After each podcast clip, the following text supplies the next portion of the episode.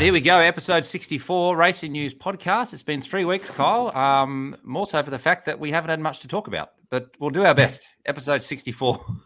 there is races being postponed left, right, and centre. There's all sorts of there's lots of training going on, Kyle, isn't there? Every time I look on Strava, this might be our training episode. the training some, news podcast. yep, this um, that's what we should tra- change it to the racing and training news podcast. There's been some massive um, training runs by people around the Gold Coast, but uh, a few races to go through. So we're going to cover uh, Brisbane Trail Marathon. We'll cover Flirt with Dirt. Uh, we'll get across the last ever um, Gladiator for Run Queensland. Uh, I think they're taking that off their calendar. We'll jump into the goat loop a little bit. Uh, I'll also cover a little bit from the Queensland All Schools because there's a couple of young athletes, up and coming athletes from the Gold Coast who did quite well there.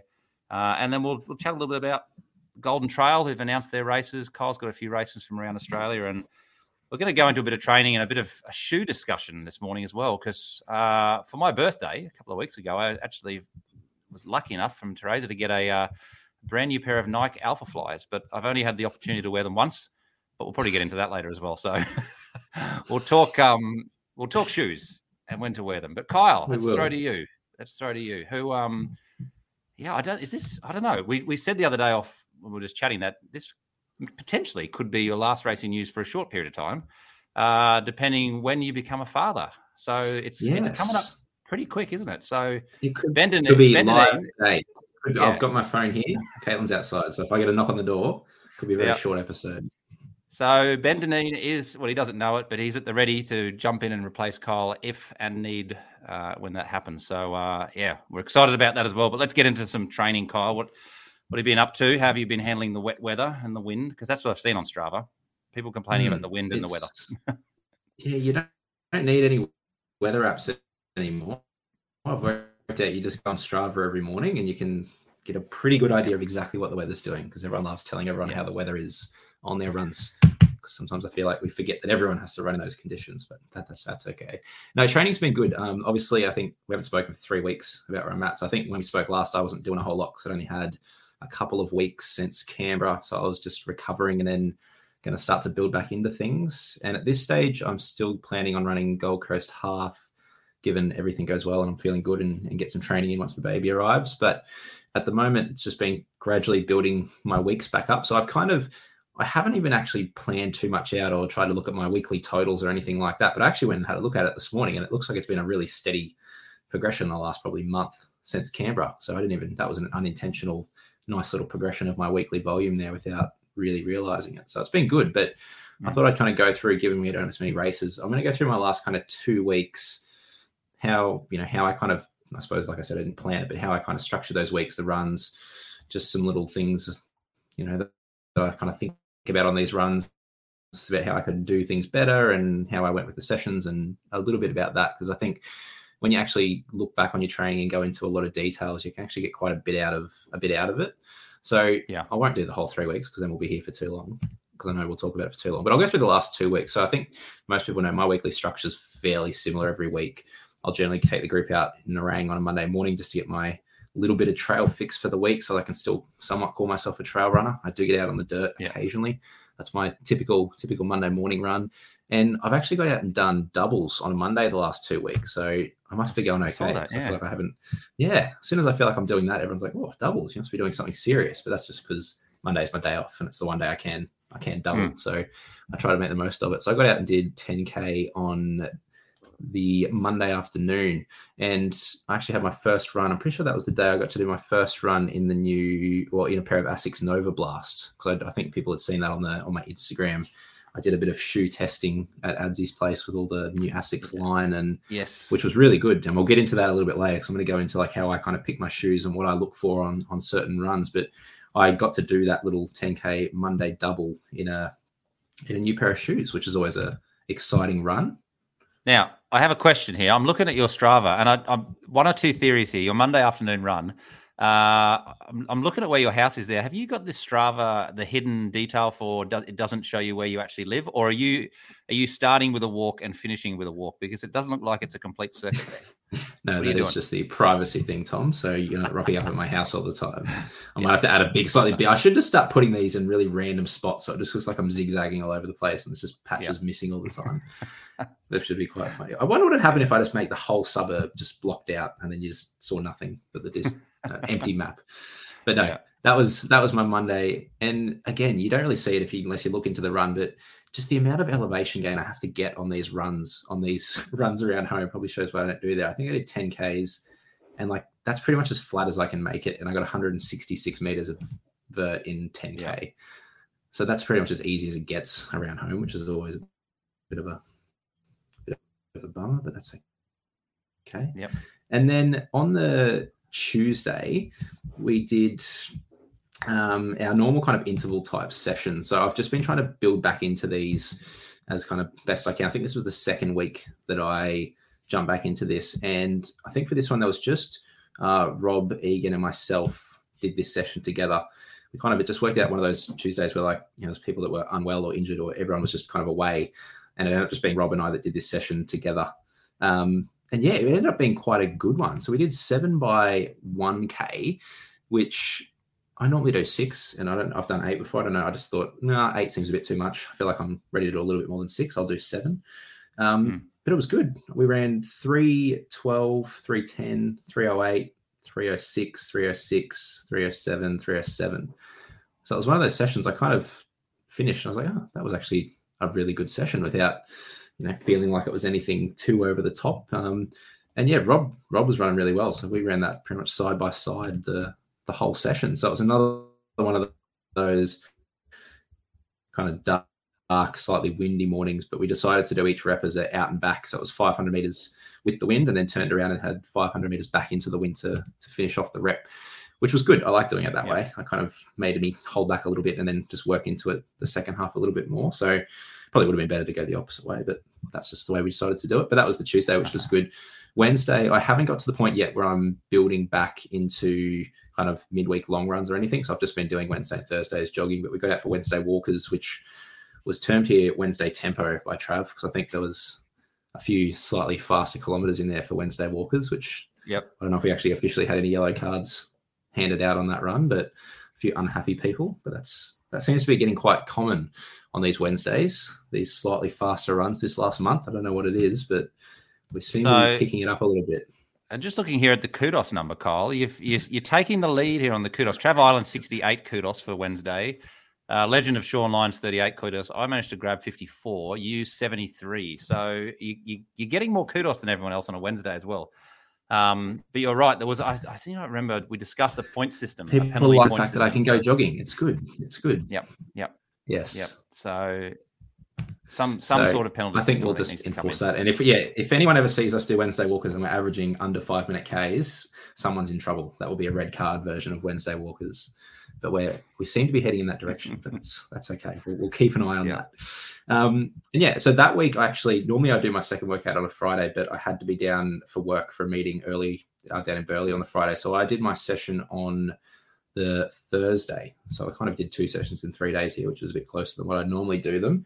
Um, but it was good. I went down and um, had Dave actually Vernon riding on the bike with us, which was nice. I kind of he kept me company for the first couple of reps, and I did four by six minutes, and I ended up averaging I think 322 for pretty much all of the reps. So I'm kind of thinking forward to this Gold Coast half marathon and last year I unofficially ran on this unofficial time trial 111 and I'd love to try and run about 110 and you know ultimate goal is try to go close to 110 flat and dip under if possible. So that's three I'd have to run about 317 318 pace for that half. So I'm kind of trying to do a few of these sessions where I can just slowly work myself down to that kind of pace which is around that kind of threshold pace. Um, and yeah, I did these four by six minutes, and you know, I was by myself. It wasn't the best best morning in the world with the wind around lately, and I felt pretty good. Um, I actually quite enjoyed this, and it was actually quite handy. I had Dave. He actually recorded a couple of little just video clips, and it's always nice when you can actually have a good look at how your technique's looking with running. Quite often, we don't see ourselves run at ever, and obviously at work at the clinic, I do a lot of run screening, so I'll be filming people when they're running, and I always sit down and say, "Have you ever seen yourself run before?" And the vast majority of people have never seen themselves run before, so that's their first time looking at it. So I always find it handy when I can get some footage and just kind of look back at how I feel like I'm moving compared to what you feel like, because I think sometimes we we feel like we're moving along really, really well, and then you look at footage of yourself and go, "Oh." okay, that's not that's not what quite what I thought I was looking like on that run. Yeah. So that was that was actually quite handy on that run. I had a good session and, and, got to have a little bit of have a look at some footage as well, which was which was nice. So that was that was a good session that one. Now, on a session like that, you, you, just mentioned the wind, and obviously people are batting, battling with it a lot recently. What's your? Because I'm just looking at that session there. So you were going with the headwind and back uh, into it as well. So both directions. What's your advice for people when they're running into the headwind? Is there a change in in cadence for you? Is there is there is there a change in body position? What's what's your focus when battling? You know, a, quite a severe headwind. I think I don't think I changed too much in particular. Like you know, obviously, it's it's going to be more beneficial to actually run with quite an efficient technique without arms and legs going all over the place when you're running into the wind. So it kind of forces you to do that. But really, you should be doing that kind of all the time and being in that nice that nice rhythm when you're running. But I don't think I changed too much. I think the biggest thing I change is well, I don't necessarily change is just making sure I get my effort right. And that's mm. been the big theme of for me for probably this last two weeks because it just, you know, the weather hasn't quite cooled down yet. It's still quite warm and humid. And we've had some runs where it's been really, really windy. And I'll, I'll talk about the ones this week because that was a big factor was the wind. Um, this week and it's just about getting that effort right for me. So, and I'll talk about when I get to the Friday one from just a couple of days ago, but that was a big factor in that one. And it just means it's really important that you know what effort you're supposed to be working at, and that's what you stick to. And if it means that the numbers are way off or way slower than what you think you should be able to run the session at, that's just what happens when you're running conditions that aren't ideal, and you have to be okay with with pulling that back a little bit. Um, but that, I don't yeah. think, as far as technique goes, that I changed too much with that. I generally have a pretty high cadence anyway. Um, I try to you know, maintain as good of an efficient rhythm as I can, whether I'm running with the wind, against the wind. It's just about then getting the effort right and not trying to force it. I think that's the one thing people try to do is they try to work a bit too hard into the wind, trying to hold mm. the same pace they had with the wind, which is just just never going to happen. And are those sessions uh, in the alpha flies? Are they in the vapor flies? What are you wearing there? Uh, that one was in the alpha flies, I believe. I think the other one might have been in the vapor flies. Yeah. Um, yeah, I think they were. I think it was one of each. I think Joe Nader the faster, shorter stuff in the the next percent, and I think I had the Alpha Flies on for the the tempo threshold stuff. Yeah. Um, yeah, that was the Thursday. I took the Friday off, which was good. Saturday, I just jogged an hour, um, just kind of through Southport Broadwater, which was nice. That's kind of my one like solo run for the week, other than Monday afternoon. Then my two mm. just me time, go for a run, switch off for an hour, which is always nice. So that's my Saturday morning run, and then uh, Sunday did 21 Ks just from Main Beach down along the beach. It was another kind of cold, dark morning. Actually, wasn't that cold. It was probably a bit more humid, a bit rainy. Um, but yeah, that was good. Got that one done. So I think I did about 90 Ks Ks last week. And then again, that was just another like nice little building week. It was nothing too special. And then kind of started off this week pretty much the same, just my easy stuff on Monday. Tuesday was that interval one again. And this was another one where it was quite windy on Tuesday morning, that same kind of southerly. So the session that I did here, I really actually liked this one. So I did this one with uh, Rob and Luke. So we did 2K threshold, 5 by 800, and then another 2K threshold. And I really, yeah, I really enjoyed this one. And I had a session where I just felt quite good. It felt how it should have felt. So the, the first 2K, we averaged 319 and I felt really good on that rep. That was when I definitely felt like I could have just kept running. So that was a nice little boost. And 2K is a good amount of time. So it was, just six minutes 39, I think I can see there. We did that, that rep where you're not running mm. so long that you really start to feel it, but it's also not too short. So you feel like you have to go fast. So that was a really good rep. And then we did five 800s. And that was where Rob was really pushing the first probably like three or 400 meters of those reps. So they're actually reasonably quick. I think we did that three or, between 305 and 310 pace, I think, for the. Yeah for the 800s, which was good. And then we did the second 2K at exactly the same time as we did the first one, 639. And that was one where that second, like the first 800 meters of that second 2K felt so good because we just come off running five 800s hard. So then yeah. all of a sudden to hold yourself back an extra, you know, 10 or 15 seconds a kilometer just felt really good. And yeah, I f- finished that session definitely feeling like I could have done a little bit more if I had to. And yeah, I was really happy with that one. That was I quite like those types of sessions where it's a bit of tempo threshold into some shorter stuff, and then we head back out into the, the tempo threshold at the end. That was a that was a really good one. I quite enjoyed mm. that one.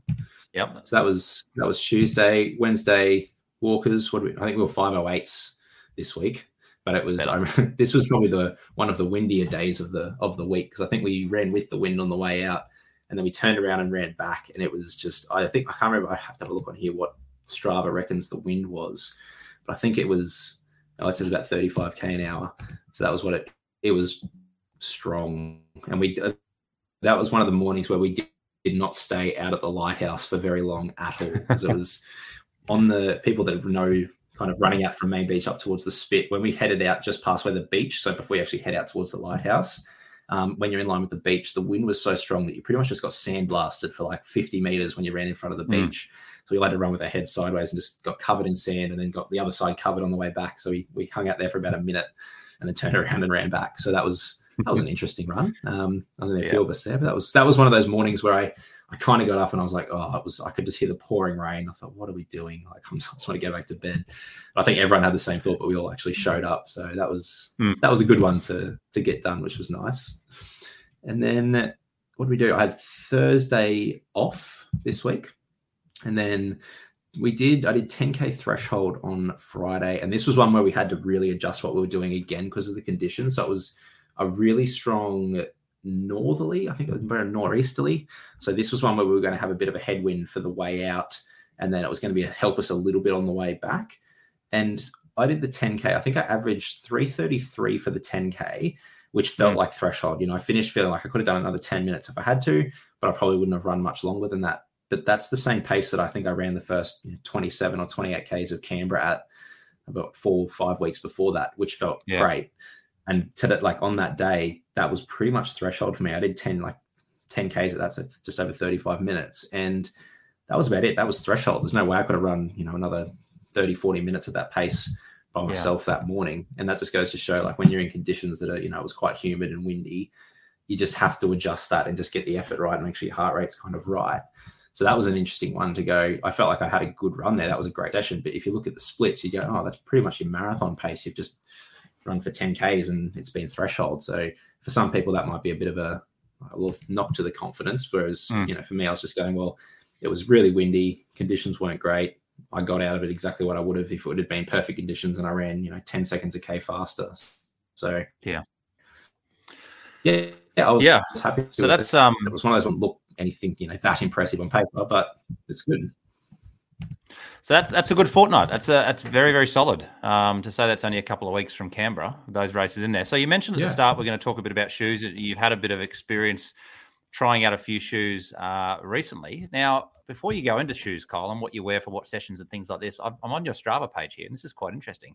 We've got some uh, we've got some interesting stats here. There's one I want to bring to your attention. You know, you get you taking your running seriously when uh, you start to give your Nike Alpha Flyers the label of their color. Most people have just got Nike Alpha Fly or like Nike Next Percent, but you've actually got Nike Alpha Fly yellow.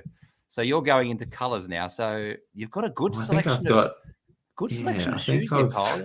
You've got um, New Balance 1080s. You've got some a fair few Pegasus on there. You've got Asics Glide Ride 625 Ks. Now, are you pretty? Are you pretty on the money when it comes to logging your kilometers per shoe, or have you let this slide on a few? No, that's that's pretty much right. pretty much spot on. The only thing will be because I got bullied because I was putting my wall cool downs as separate runs last year. I've decided to put all my sessions as one run. So I try my best yep. to alternate between my warm up shoe and my session shoe to keep it even. But there, some of the faster shoes probably aren't spot on because of that. But the rest should be should be pretty close. So your Pegasus 37 have got 858 Ks on them. Your your um where was it? Your Asics Glide Ride 625 kilometers. Uh, Nike Invincibles 407. Now Nike Alpha Fly next percent 630. That's an interesting one. Um, and what's the Dragonfly? Is that the um is that the track spike? That's track. That's my spikes. What have I got in that? 17. 17. Yeah. 17 kilometers. I need to I need to get them on a little bit more. um, and down the bottom, the Nike Wild Horse 5. I, I, hear lots of people talking about the Wild Horse and they love those. So 209 kilometers. But talk us through your, your approach to shoes then, Kyle. Because well, well, actually give us a bit of an overview of this of the, the treadmill session that you did with Adzi Gordon uh, where you, you chucked on a few different Asics brands. What was that about, and what did you get from it? Yeah, I'd I'd said to Adzi that I um I was after kind of another easy kind of long run shoe. And I think like this there's been a really big push in the last couple of years for all the easy run shoes to be really soft, which you know I've kind of got the extreme of that with the Nike Invincible, which is an extremely soft shoe. You put it on, you feel oh this feels like I'm running on a cloud, really soft and cushioned. But I can kind of do like my warm ups or maybe my very easy recovery runs in it. And that's probably about it. Just because it's so soft, it literally gives you nothing back off the ground. Mm. You feel like you're just sinking into the ground. So it's quite an effort to try and run in them. And I think if, you know, if I'd just done an ultra a couple of days ago and I just wanted a really comfortable shoe to go out and run 30 minutes, then that'd be a great shoe. But I find when I'm on my long runs, especially, or sometimes my midweek runs, I kind of want it to be a little bit firmer where I feel the ground a little bit more, feel like I can get on and off the ground a little bit better. I feel like I just run with a better run gait and more efficiently when I'm wearing a shoe like that.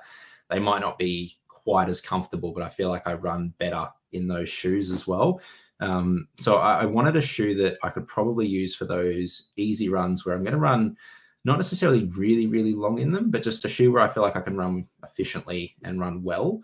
Um, that I could pick up the pace if I wanted to, but I could also run slow and then would feel quite good. So and I've kind of and that's so I went with I've got the Nova Blast now, which is probably the shoe that I was looking for in that that easy run range, not too soft, not too hard at the same time. For the and I wore it today on my long run. We did about 25 Ks and it felt good. The kind of the further I got into it, the better it felt because I just felt it gave me enough cushioning to not feel like it was beating up my legs, but it wasn't so soft that I just felt like I was sinking in each step. So I felt like I could keep the pace rolling quite nicely as well. So for that kind of that was what I want to get out of that session is I just wanted to find which shoe out of all of their shoes at the moment probably gave me that feel, um, yep. which was which ended up being the Nova Blast. So I'll probably be using that for a few more kind of potentially long runs or just those midweek runs or easy runs where I want to make sure I'm ticking my legs over a little bit and not getting too lazy with my technique. Because um, I suppose at the moment, like when it comes to my easy slash long run shoes, I would probably switch between the New Balance 1080s, which are just a bit softer. Um. For like any recovery runs or potentially a really long run, I'd probably jump in something like that. I've got the Nova Blast from Asics for probably what I, all the stuff I was just talking about then. Um, and then I've still got like my Pegasus, which I'd wear just for some easy runs. The the Glide Ride from Asics as well is probably another one that just it's got a bit more of a rocker in it. So I feel like if I wanted to pick the pace up a little bit more on a run, I'd probably grab that one. Um, so I've quite liked that those probably four at the moment are the ones that I'm swapping between between my easy runs, and then I've got you know the Invincibles, which I've just been wearing for my warm ups before sessions. Just yeah, we'll do five Ks, just nice and easy, and just jogging, and I'll just pop those on before I start. Um, and so that's probably when it comes to like my easy run shoes. That that's what I think about as well. Um, and I, I, suppose this is the question people always get: "Oh, what shoe should I pick?" Because again, some people are going, you know, I'm only going to have say one or two shoes, and that's all I'm going to get. What what do I go with? You know, because you know, everyone asks, "What's the best shoe?" And people name off all the super shoes from all the different brands, but that's not going to be the shoe. If you're only going to have one or two shoes, I probably wouldn't get one of those shoes because it's just not it's not something you want to be running in all the time. Mm. Um, you know, if you if someone's well conditioned and a decent runner and they can run with good technique for a long period of time, they might get away with it. But if you're only just getting into it, um, that's probably not the shoe that you're going to go to straight away for much volume. So, like if I could, and this is what people say, like if you could pick kind of one or two shoes and that's all you could have, what what shoes would you pick? So if I like if I looked at all of my shoes that I've got and said, okay, I could only grab two for everything, for example, I would probably grab one of the super shoes, which I do my sessions in, and then I'd probably either go for like the Asics Nova Blast or the New Balance 1080s at the moment. They're probably the two yep. shoes that I've been going to in the last few weeks. And yeah, I, I quite enjoy running in those those ones, and it kind of covers a bit of everything. Um, but yeah, I think the big thing people trap people don't want to fall into is just grabbing the softest, most comfortable shoe they can possibly find because you will put them on in the shop and they go, oh, these feel amazing. They feel so soft, so comfortable. And then, which they will. But the other thing is, one, they tend to be a little bit more unstable underfoot when you're running in a really soft shoe. That's why they feel so soft because there's nothing firm in there and rigid. There's no plates or anything. And it's a slightly softer foam. So if you're running somewhere where there's a lot of turns and you're a bit all over the place, that can cause, you know, different loads on different tissues, which can lead to little niggles and injuries. And I tend to find that people that run in soft shoes all the time, they tend to just get lazy with their technique because they can't really feel the ground And those really soft Mm. shoes allow you to get away with it. So if you're going to wear really soft shoes all the time, you really got to be aware of how you're running, whether it's what your cadence is or what you need to feel or a cue or something to make sure you're not getting lazy and just kind of slowing your cadence down, overstriding a little bit more because you won't really feel it in those really soft shoes, which in a way is great at times, but not all the time. So I think people just need to watch that they don't fall into that trap of just always going for comfort. Um, like comfort's definitely a big factor. Like you want something that's comfortable, but it's not the be all and end all to go for softness. Which I think if you if you look at the way running shoes have trended over the last probably decade, everything's getting softer and softer and softer. And I, I wouldn't surprise me if the next the next decade it goes the complete opposite way again. We're back to quite firm, fast shoes again, just higher stack height but firm foams. So I think when I come to shoes, I want to have that variety. Like if people are fortunate enough to go, okay, I can have multiple shoes that I can decide what to wear. I would look at one, what type of run am I doing and how am I feeling? And that would determine what shoe I wear on that, day. And, you know, I've got a, plenty of shoes that I'll rotate between, but I also know like exactly what I'm after in a particular shoe.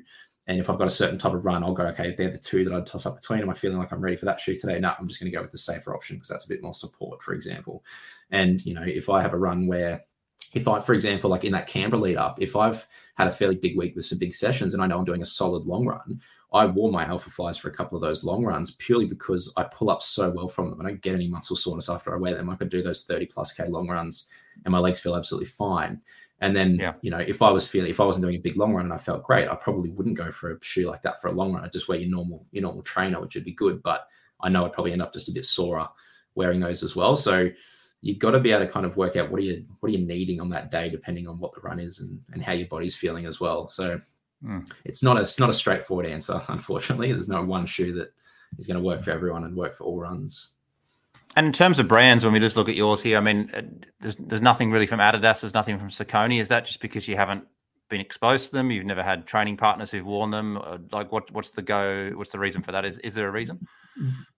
Yeah, I just like I said, more haven't been exposed to them. I think if you you know you could stick to one brand and they've kind of all got their all their varieties of all those different types of shoes and different brands.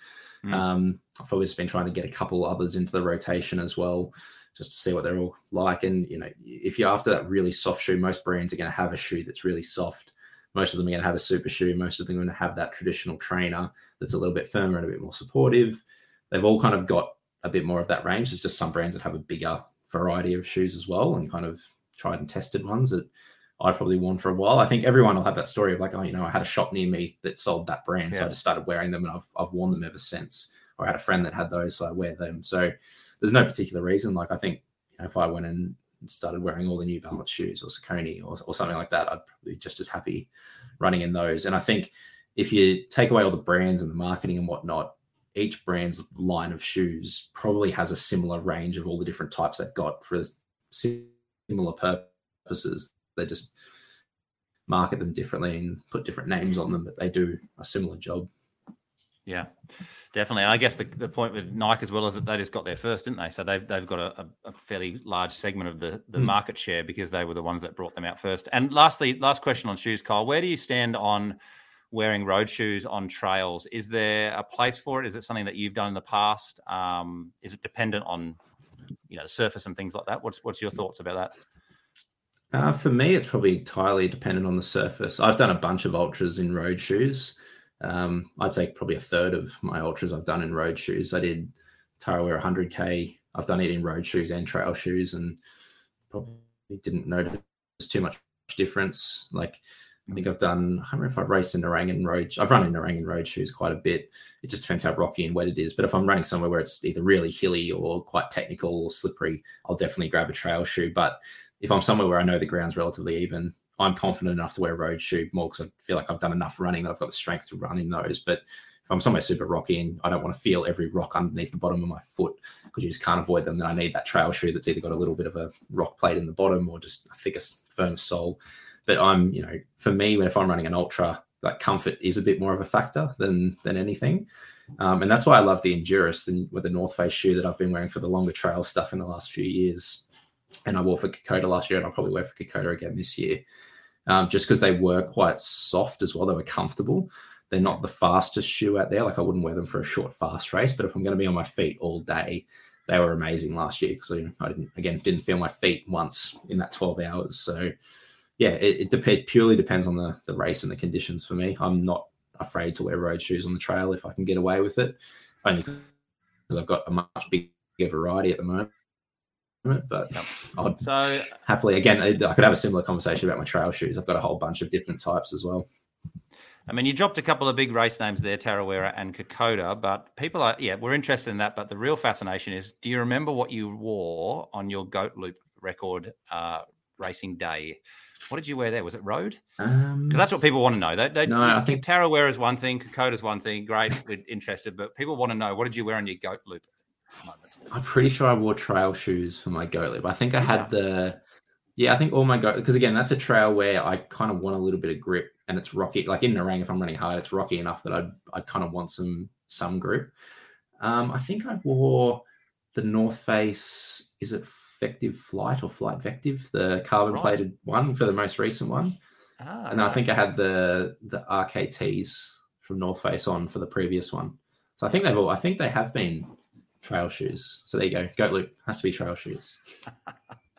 well, I'm in trouble then because I think I wore Pegasus Turbo on that particular day because it was nice and flat, and I thought, well, you know, I need the lightest shoe possible. All right, we've got a, a fair bit there for shoes and fair bit there for training, but we do have some races, a few things to chat about, Kyle, that we'll uh, that we'll get through. So um, I'm going to start it off. This was a couple of weeks ago, Brisbane Trail Marathon. Um, so quite a good race up there. It's a couple of weekends ago. So they had all sorts of different distances, but we'll just go through the marathon um, and the half marathon. So the marathon in the males, first place, uh, Daniel Bunin in three hours 59. Second, Nick Tatucci in 403 404.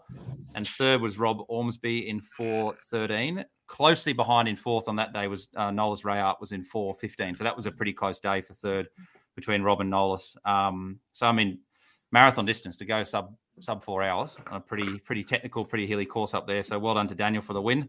In the females, uh, Risha Lewis took out the win in 417. So she again she was putting pressure on the, the podium for the men's. Um, second, Ursula Adams, 422, and third, Sonia Alba Miller in 512. In the half marathon, uh, in the males, first, Darcy Swain, two hours and 20 from Trailbrew. Well done, Darcy. Um, in second, Well, Jin. Cato in Yep, in two hours 30. Uh, and third, Michael Lubka in 233. For the females, first place, Valerie Fox, 247. Uh, second, a trail runner who's been around for a long time, Jeff Sluter, 249. And in third place, Amanda Hoopman in two hours and 50. So there we go. There's the Brisbane Trail Marathon. In the past, Kyle, it's been used by a few people in build up to UTA. But uh, as as everyone would know, I suppose UTA was was this weekend. Was supposed Yeah. to be this weekend. This was supposed to be the big episode. No wonder we've got nothing to talk about. It's normally have a whole episode on UTA. We've missed it this year. yeah. So I don't. I didn't even see photos from down there. I didn't. Don't know what the conditions were like. Anything like that. I think I just. I took. I took Katoomba off my weather app on the on the iPhone um, this year when I knew I wasn't going. So yeah, it feels a bit strange, doesn't it, to be the middle of May and to not have um, Ultra Trail Australia to talk about. But it's been moved to October, so we'll see what happens with that.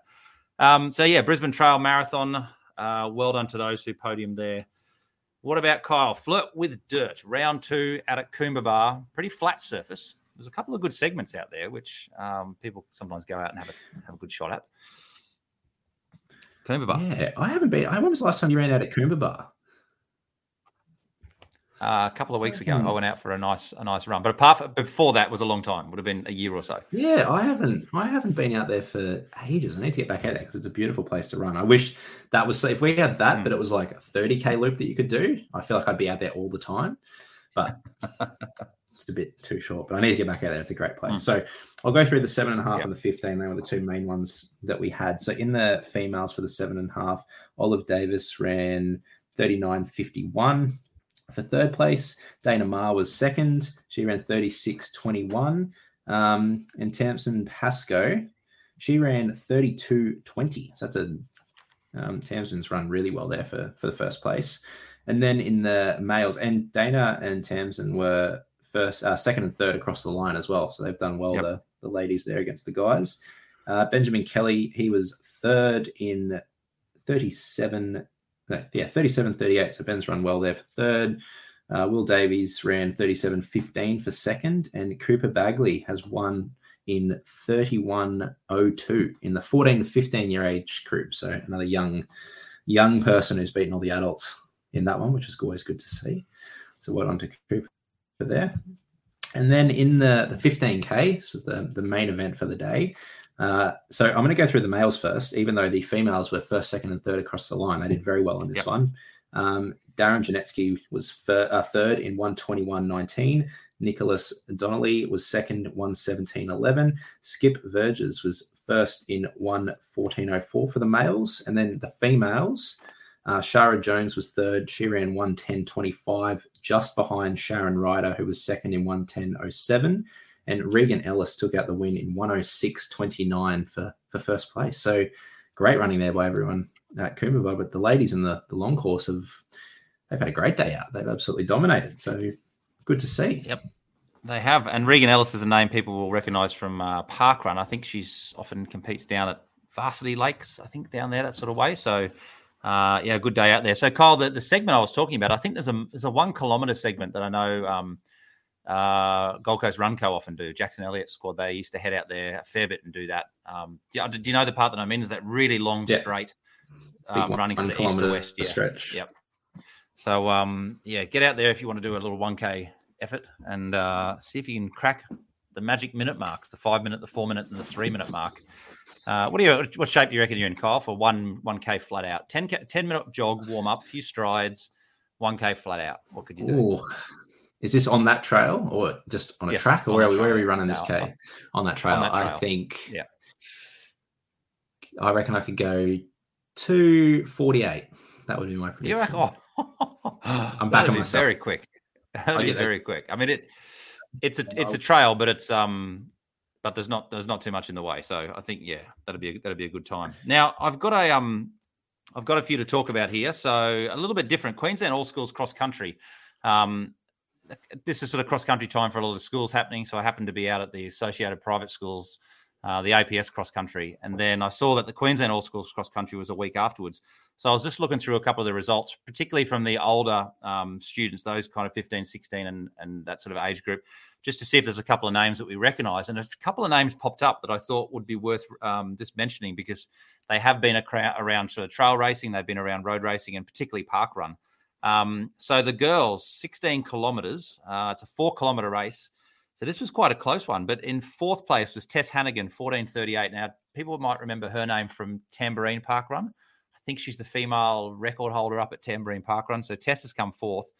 Um, in first place from Somerset College, though, Aspen Anderson, 1422. Aspen was, she's been in our park run top 10s, I think, for the last couple of years.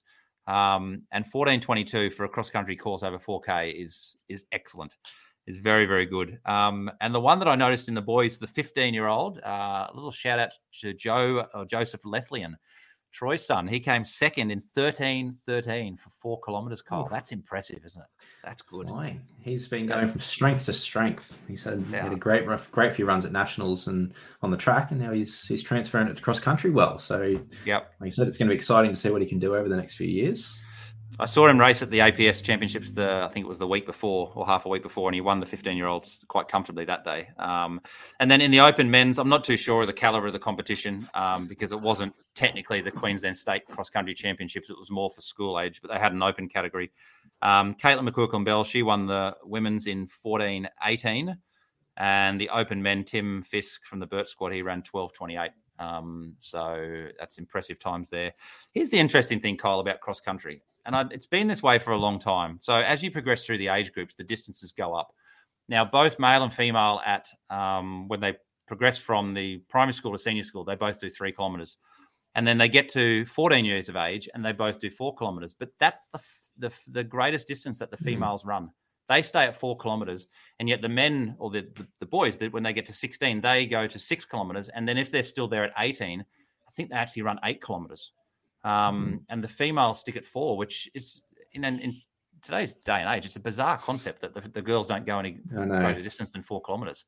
Um, you know, I, I, I, don't know. Maybe they should just leave the men at four. I often the, the, thing about it when you watch it, often at the same pack that's there at four is yeah, it's a bit more spread out at eight kilometers, but you they're pretty much there. The leaders are there within a couple of k. Yeah. Um, I, I, do think it, it, should be the same distance regardless. Either make the girls run a bit further or bring those boys back to, yeah, to four kilometers. It is a bit strange. Um, but yeah, so well done. I mean, for, for now, most of those those high schoolers there for Aspen and Tess and Joseph, they're looking now at I guess the regional championships like South Coast and the metropolitan ones, and then that goes on to Queensland and nationals later on. So yeah, best of luck to those um, who are progressing through the cross country ranks. Uh, Parkrun, Kyle, there's a couple of races around that I just wanted to draw your attention to. Again, the conditions haven't been good for Parkrun at all. You'd be you'd be well pressed to, to, to do a PB in the last couple of weeks. But there has been a few good ones. Michael Hall, who you've had a couple of good battles with at Paradise Point, he ran 1601 on the same day that his elder sister, uh, Stephanie Hall, ran 1939. So a, a brother sister partnership win there for the Halls. Uh, we said that I think that that's been done a couple of times. We mentioned it. We've had a father son. I think I think Michael and Steph have won Paradise Point together. But that's two very good handy times there. Uh, Desi Cutter looks like he's coming back to some park run form at Coomera. He ran 1713 and 1740 for a couple of weeks there. Um, and then Mark Hones, who we mentioned when Jack Gill ran and Tom Brimlow ran their Broadbeach one. Mark Hones, he ran Kirra in 1622. And then, funnily enough, Kyle, at Broadbeach, uh, I think it was a week later, ran 30 seconds quicker. 50, 58. so, That's where we all need so, to go. That's where I'm heading for my next park run. So well done, Mark, there. So a, a, a good time at Kirra and a good time at Broadbeach. But as I said, Kyle, there's not much happening. I imagine now, once we're looking at this weather clearing up, aren't we? Hopefully next weekend, the weekend after. I hope so. I really hope and it does. You, you think now people will be leading up to Gold Coast Marathon, which I think you said is only six, seven, eight weeks away. Now people are going to be wanting to put down some pretty quick five kilometer times um, in a lead up to it. We we have penciled in early June, mid June for the North's Championship Day, but obviously that's going to be weather dependent and whether all this this clears up. So yeah, Park Run hopefully will be back better than ever in the coming uh, in the coming weeks. So what do we got next, Kyle? The Gladiator, the go, last yeah, Gladiator. Gladiator. That what was yeah, the last one. Last one. So this one we'll go through. So the half marathon is the main kind of event here, um, and I'll go through that one. So if we go to the, we'll go to the ladies first, as we normally do. Let's bring up their results. So, third place, uh, Rach Cheshire ran 50. No, that's the checkpoint. Oh, where am I? Wrong spot. 157.43. She was third. Only 40 seconds behind Kristen Vorton, 157.03. I always like when we get to see close finishes in these.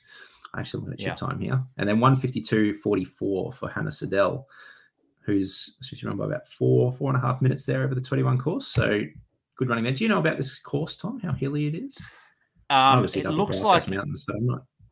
Well, I was actually thinking of going up there, but it ended up being my birthday weekend, so I didn't. I didn't really want to race, to be honest. Um, so I think it sort of goes straight out around Wild Horse and then back. It doesn't look like it goes up it; it just goes around Wild Horse Mountain and back. So pretty flat, pretty flat and, right. and quick going. So then in the the males in third place we had John Robertson in 131.37. Lachlan Kerrin ran 128.50 for second. And then Brian Wilder has won again. We need to keep track of how many races he's done this year. I feel like this is at least his 10th win for the year here in 123.46. He's winning you know everything. What? I think it's more than that. I'm sure I saw on Strava that he'd run like 17 races from. I can't remember. I can't remember the last. Oh, actually, no. We can remember when he was beaten because he was beaten a couple of times in the SEQ series, wasn't he? Um, hmm, by that young fella. Um, but I think I saw on Strava, and I'm sorry if I'm wrong with this, but I thought I saw 17 from 21 victories, which is an extraordinary return if it's anything like that. Um, I'll have a look after we finish recording, but yeah, he's he's tough That's to beat. Incredible. He's very tough to beat. Yeah, I don't think I. Yeah, that's a lot of racing too. That's a lot of racing. Mm. Um, and then I'll go through. We had, had the 15k as well. So uh, Carol Cocking was 125.42 for third. Fern Doyle 124.51 for second. Lucy Bowden ran 116.26 to win the ladies. So that's Big a win. Eight minute victory there from from Lucy, and I think she was third across the line because third male um, was 120.40. Andrew, or I'm not even going to try and pronounce that last name. What do we got? Sakasiris? Have I got yep, that right? That's good. I have done that's well good. there. Very good. Uh, second was Howard Howard McCann in 110.47, and Simon Wilson took out the win in 109.16. So well done to everyone that was up running the last ever Gladiator. They will be the final winners ever of that event. Cool so yeah, so That is, isn't it? So those, so to Brian and Simon and Lucy and Hannah, then you can every year you can say I'm five years undefeated at the Gladiator or ten years undefeated or as long as you want to be. So yeah, that's a that's a good stat to have. And and for those of you who uh saw the pictures from the Gladiator, so you pretty much dress up like a Roman centurion or like a like a member of the Roman public, and away you go. I don't think it's compulsory to dress up, but it, it would look to be a good a good event on the calendar. And uh, I'm disappointed I never got to do it because it looks like a fun one. And, and as I said, quite flat, I think for the distance. Um, so yes, there we go for that one. Let's let's jump over, Kyle, to a note from the goat. Now, the one thing that I wanted, I was so looking forward to it happening. It's finally happened. A runner on the Gold Coast has managed to get more loops than days in the local legend. Scotty George, yes. congratulations. When I looked today, it said you are 92 loops in the last 90 days. And within that as well, within this three weeks, he was also um, he would be the second person to run 300 loops. I think yeah. I'm right in saying that. Yeah, I think so. So he, he yeah. got to 300 loops. Brad Aird made him a wonderful jersey, uh, or sort of a singlet from the Norths. Uh, Vince Stefanak with his goat loop uh, pressing t-shirt pressing company that he's got, got happening made a, beautiful design and logo sort of put on there as well. So um, check that out as well if you haven't seen it. So yeah, Scott George, 300 loops, well done, mate. It's a remarkable achievement, particularly in the last couple of months when the goat loop has been so rough underfoot and so tough going. Uh, a lot easier to go out and jog on the road, uh, a lot easier on the foot, a lot easier on the shoes, and a lot easier um, day after day. But Scotty's been out there pretty much every day after work, just putting down one or two loops, and he's got to 92. I guess the next thing, uh, Scott, is just see if he can push that up to 100. That's all we need. yeah. How good would that be? Triple figures. It's impressive. Yeah. Um, because now, of course, he would then have to start looking at what he did 90 days ago and seeing if he did a double or a triple, because he might go out and do two loops. But if 90 days ago or 91 days ago he did a triple, he's going to be minus one, isn't he? So he's got to, he's now got to go back and, and look pretty carefully. So other people on the local legend, Ben Deneen, his numbers getting up there, 61.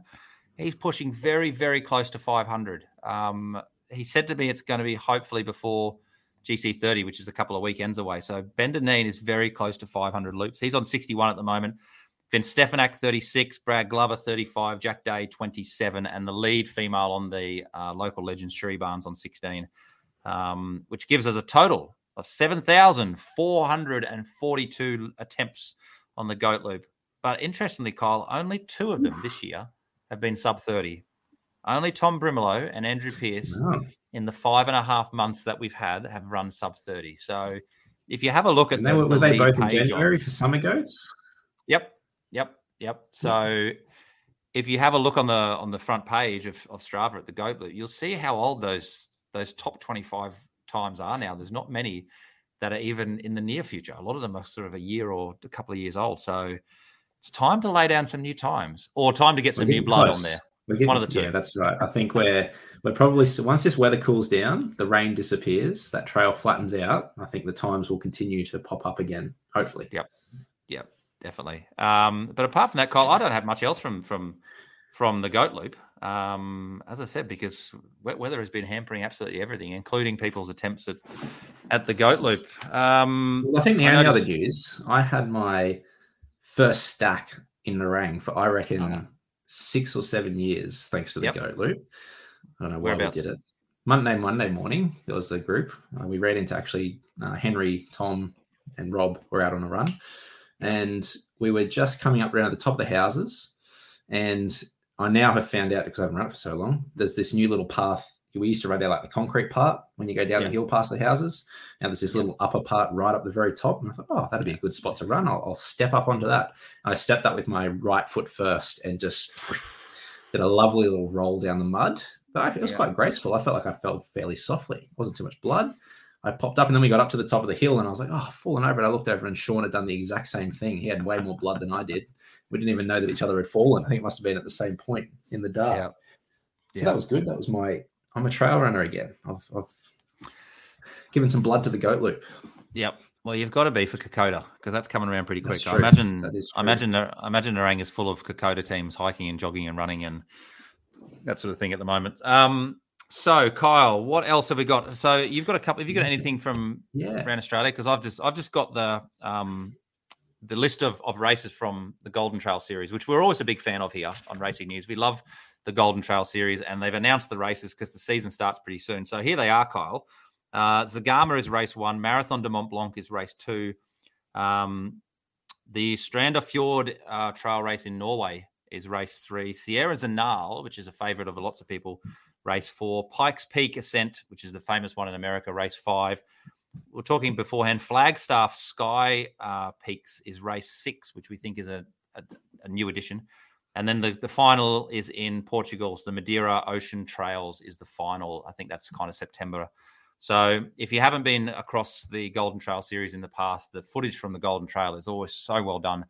Um, you can pretty much follow the runners from start to finish now with with live cameras on on the trails and things like that. So it's just a question of um, who turns up, whether um, who's the champion, who's the guy. There's a Polish fella. Um, who's the champion? Do you remember? Is it Stig? Is that his name? Stan? Stig? Stian. Stian. Can't remember his last name. Yeah. Did he win yeah. yeah, he won it last year, didn't he? I'm pretty I think sure so, yeah. I got that wrong. Um, It'll be good. yeah, it's wonderful. And and Maude uh, Mathys often she she's reigning champion for the last couple of years, so she's pretty much unbeatable when she turns up. Um, but yeah, that should be starting in uh, a couple of weeks' time. But what what have you got, Kyle, from from around Australia? Anything that's happened? Yeah, just one that was on this morning. So the Sydney Morning Herald Half Marathon was on, and we had a few of the Southeast Queensland boys headed down and running and ran. So I'll go through the female results first. So, and this is from what I've heard, quite a hilly half marathon course. I think I did see Liam's Strava said he felt like they ran up every hill around Sydney. So it must have been quite hilly on that course. So uh, third place in the females was Abigail Nordberg. She ran 115.17. Leanne Pompeani yep. ran 114.22 and Carly Thackeray ran 113.29 to take out the win, which is a cracking time on that course. Um, and then in the males, uh, Liam Buden, he ran 106.21.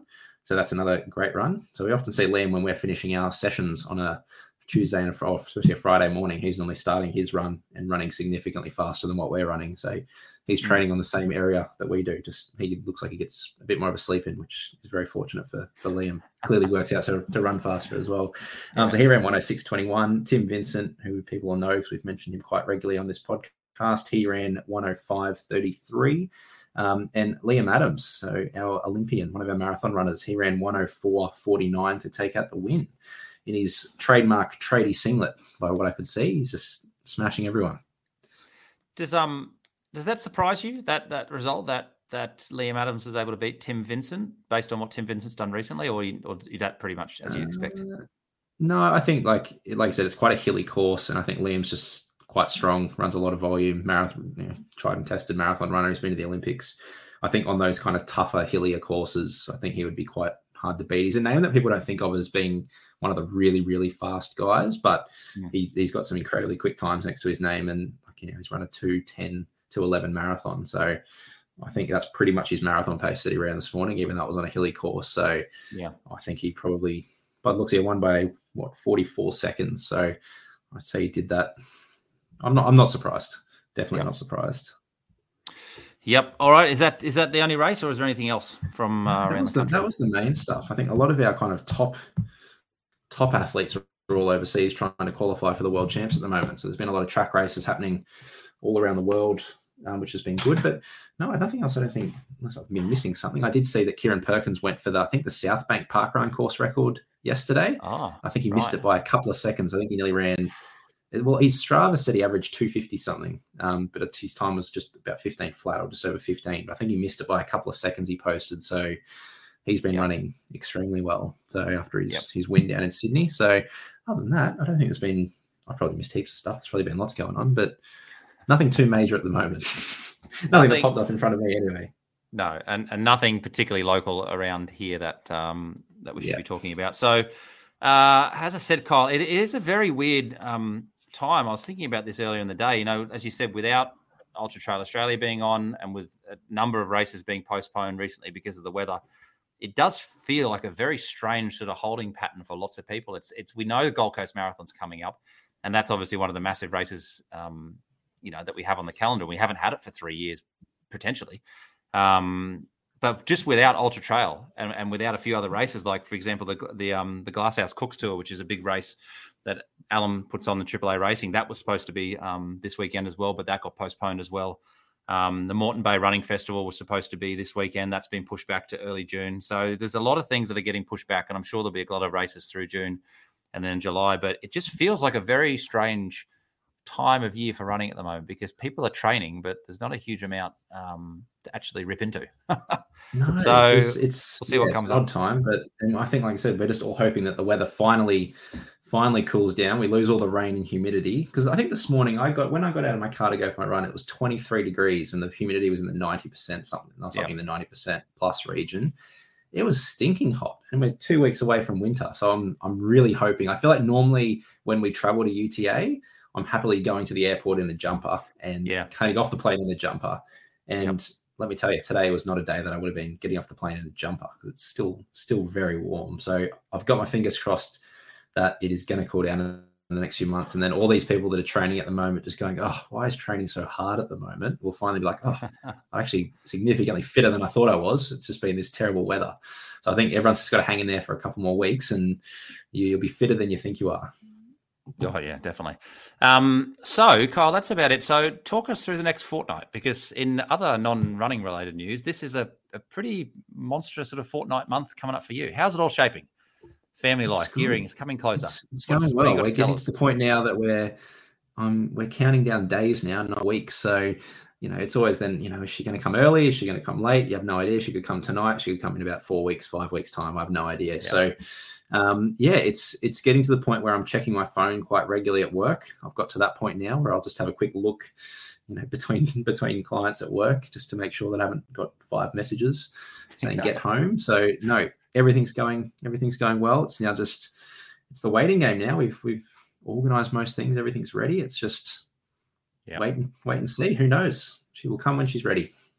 Any similarities in tapering for a big marathon and awaiting the birth of a child? Is there any analogies you can draw? Any links, or none at all? I know. I feel like at the moment I'm probably just cramming in my running, going, I've got to get my runs in. while Like, well, I can. I'm getting down to all these Yeah. sessions. I'm enjoying sitting and having Yeah. coffee after my run because I think those days will be all these little things. So no, I think at the moment I'm going to train for this half like I normally would, and then I'll have a few weeks where I will just see how life is, how conducive. I'm having Yeah. a few weeks off work, so um, I doubt I'll be down for many group sessions down at Main Beach or many early mornings, but it might be that you know I'm up all night, sleeping all day, and going for you know 1 p.m. runs every day. I, I don't know. Yes. It might be it might be fantastic. Hopefully, just once she comes, the weather will cool down, no humidity, and I can go for some lunchtime runs in my own time, and it'll be great. Who knows? Perfect. We will find out very soon. So, yeah, perfect. So the next time we do this podcast, it, it could be Kyle and I, or it could be uh, it could be Ben and I, um, or it could be Kyle and Ben. Who knows? Who knows? There'll be there'll be some combination in two weeks. But if it's if it's if baby comes when it's due, um, it, it probably will most likely be Ben and I um, doing this next one. But we'll see how it see how it all shapes up. Um, so yeah. So apart from that, Kyle, anything else that you can chat us through for the next for the next fortnight? You said you're just going to be getting in a few runs. Um, um, I think yeah. Anything else? Yeah, I think it's trying to be it's it's trying to be patient for me these weeks. well. Things you know everything's feeling okay, but I feel like I'm somewhat in a little holding pattern, waiting for one to stop having these kind of cold, dark, windy mornings. I think I said to a couple of the guys yesterday morning, I got up for that you know my solo Saturday morning run, and all I could hear was the pouring rain, and it was pitch black, and I laid on the couch and went. Why am I doing this? I just need to go back to bed. And I'm like, no, no, I'll get in the car and go down. I drove down to the Broadwater and I just pulled in, and there was like one other car in the whole car park and it was Yeah. just sideways rain. It was absolutely pouring down. It was pitch black. And I was so close to just turning the car back on and driving home and going to bed. But I was like, oh no, you've come all the way down here now. Get out and Yeah. go for a run. And it again felt amazing after I finished. I was very glad that I got out and ran. So I think I think this last kind of week or two is just testing everyone's resolve a little bit to, to keep training through it because races are getting cancelled and you know weather's not great. But Yeah. like I said, I keep saying to everyone as well, just the plan for me for the next couple of weeks is just continue doing what I'm doing. Obviously, life will change in the next couple of weeks for me anyway, but you know, for everyone else, the weather's going to change. Everything feel good, and then it'll be Gold Coast Marathon before we know it. Because I think, from what I know, like everyone seems to be wanting to do something at Gold Coast Marathon this year, which is really good to see. So I think, regardless of whether people are running or just spectating and going to going to hang around the event, it's going to be a, a pretty special weekend. So I kind of feel like everything's Mm. starting to shift gear, and we're all thinking about Gold Coast Marathon now. So I'm excited. Again, I think we're seven weeks away, so it's not it's not long. Next time next time we chat, we're only just over a month out from the marathon. So yeah, I'm excited for. I got so many people running that I, I want to go down and watch. So I'm just I'm enjoying watching everyone else's training with me not training for a marathon. That's what I've been enjoying in these last couple of weeks. Yeah, yeah it is. It is good fun. Um, so yeah, so that's it for episode 64. I will say uh, to those listening at home, if it has been a little bit glitchy, I've noticed um, when we do record in these, when there's a fair bit of cloud around and when it's pretty humid, sometimes it can be a bit glitchy. So apologies if it's cut in and out a little bit. Um, but thanks for sticking with us. And uh, yeah, Kyle, enjoy the next next couple of weeks. And um, episode 60, 65, uh, we'll see you in a fortnight.